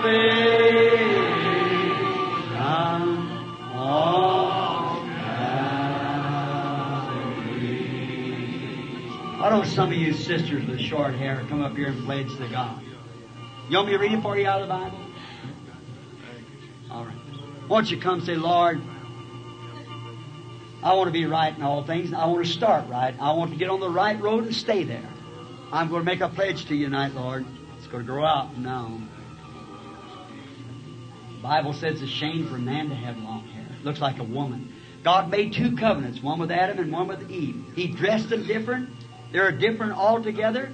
They've always been different, these two covenants right on down through the Bible. I'd like to preach on that double covenant one night sometime. Show you what the difference is. Oh my, it's tremendous. Is even in your marriage and divorce case. If you only knew the truth on that, would settle the whole matter. Right. All right. Again now, while we be sure now, come, won't you? I. You need the Holy Spirit? Come on up. Stand around.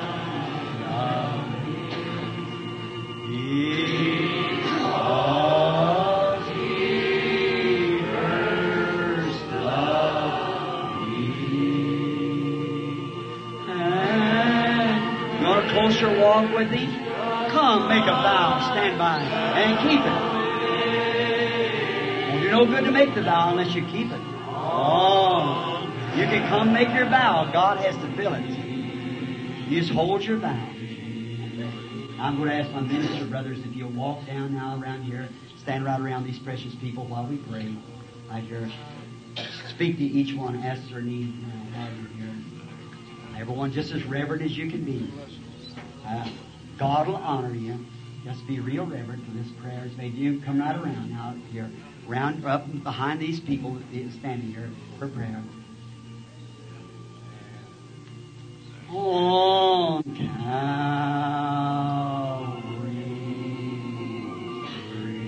Now again, while the ministers are gathering on both sides, I love you.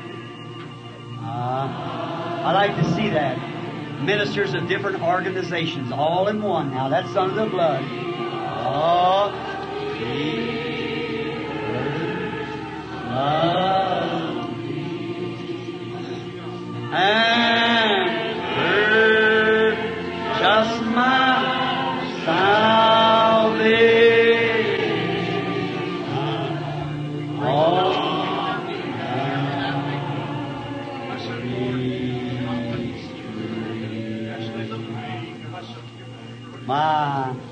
up, brothers, right to your person you're standing by.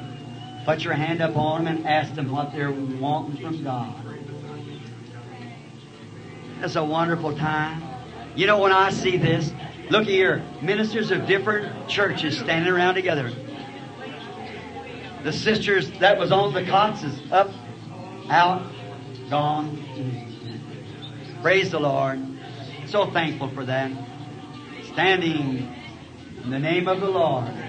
Now, let the audience now, everybody bow your head.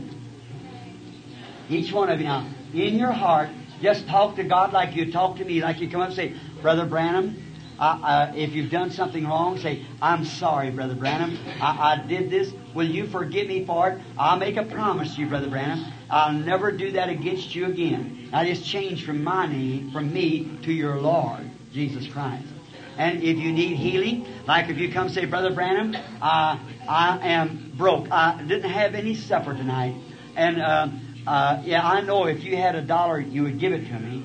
Now, see, you don't have to say to God, if you've got healing power, He has it. See, you'd have to say me, if you've got it. But to Him, you don't have to say if you have, He has. See? So you say, like Brother Branham, would you give me a dollar? I, I, I need something to eat. Why, of course I would. You know that. If I had it, I'd give it to you anytime. I would have a horrible heart if I didn't me being a cruel, sinful man and would be that good hearted to somebody like you. What would God do? If you being evil know how to give good gifts, how much more will your heavenly Father give them the Spirit that asks for it? If you ask for a fish, would He give you a serpent? Ask for bread, would He give you a stone? Certainly not. Why, do you just ask Him in that way with faith, believing that you would get it from Him a million times quicker than you get anything from me. And you know I'd help you. I'd do anything I could. Any of these brothers would. We'd dig every penny out of our pocket to help you. We'd do anything we could. But this is something you've got to believe by faith. Now you believe it, you receive it while we pray, and you pray, and the audience pray. And I believe God will come down and honor our prayer. And the very minute that you feel that you have it, that God's going to answer your prayer, that if you made a covenant, Lord, I did wrong. I won't do it no more. I raise my hand. I promise you, I won't. God will take you at your word. And you just believe it that way, and it'll all be over. Then just raise up your hands and thank Him. Lord, I've made my vow, and I know that it's yours, and you promised to answer it, and you can't fail. Heavenly Father, we, your servants, stand over this group that has come forward needing your blessings and your attention at this time. Father, they are trophies of the message. The evening light time. Many of them, Lord, are confessing. Some of them are desperately in need. I pray, God, that in Jesus' name, that you will not turn one of them away because you'll keep your word. I'm bringing your word to your remembrance, Lord. As Peter did and the disciples, when they prayed in Acts 4, they said, Lord, remember the word. Why do the heathens rage and the people imagine a vain thing? Now, Father, we bring your word. You said, He that believeth on me has everlasting life. He that cometh to me I will in no wise cast out. He that heareth my words and believeth on him that sent me has eternal life, and shall not come to the judgment, but is passed from death unto life. Oh, make our requests known to God, and He will answer us. He's abundantly. He that will confess his sin shall have pardon. He that hides his sin shall not prosper. And we confess our wrongs. I confess the wrongs of the people. I confess my own wrongs. I ask for mercy. I ask for healing. I ask for grace. I ask that you'll pour out the Holy Ghost, Lord, right now upon these waiting people, that their lives will be changed in the molding block of God and will be shaped in the image of the Son of God, that the Spirit that quickened Him, that will come into their body and make them sons and daughters of God. Grant it, Lord. We believe that you're present. We believe that you'll honor your word. We believe you'll honor the efforts of the word. Now send these blessings upon these people as they're waiting for your presence to visit them here at the altar. In Jesus' name.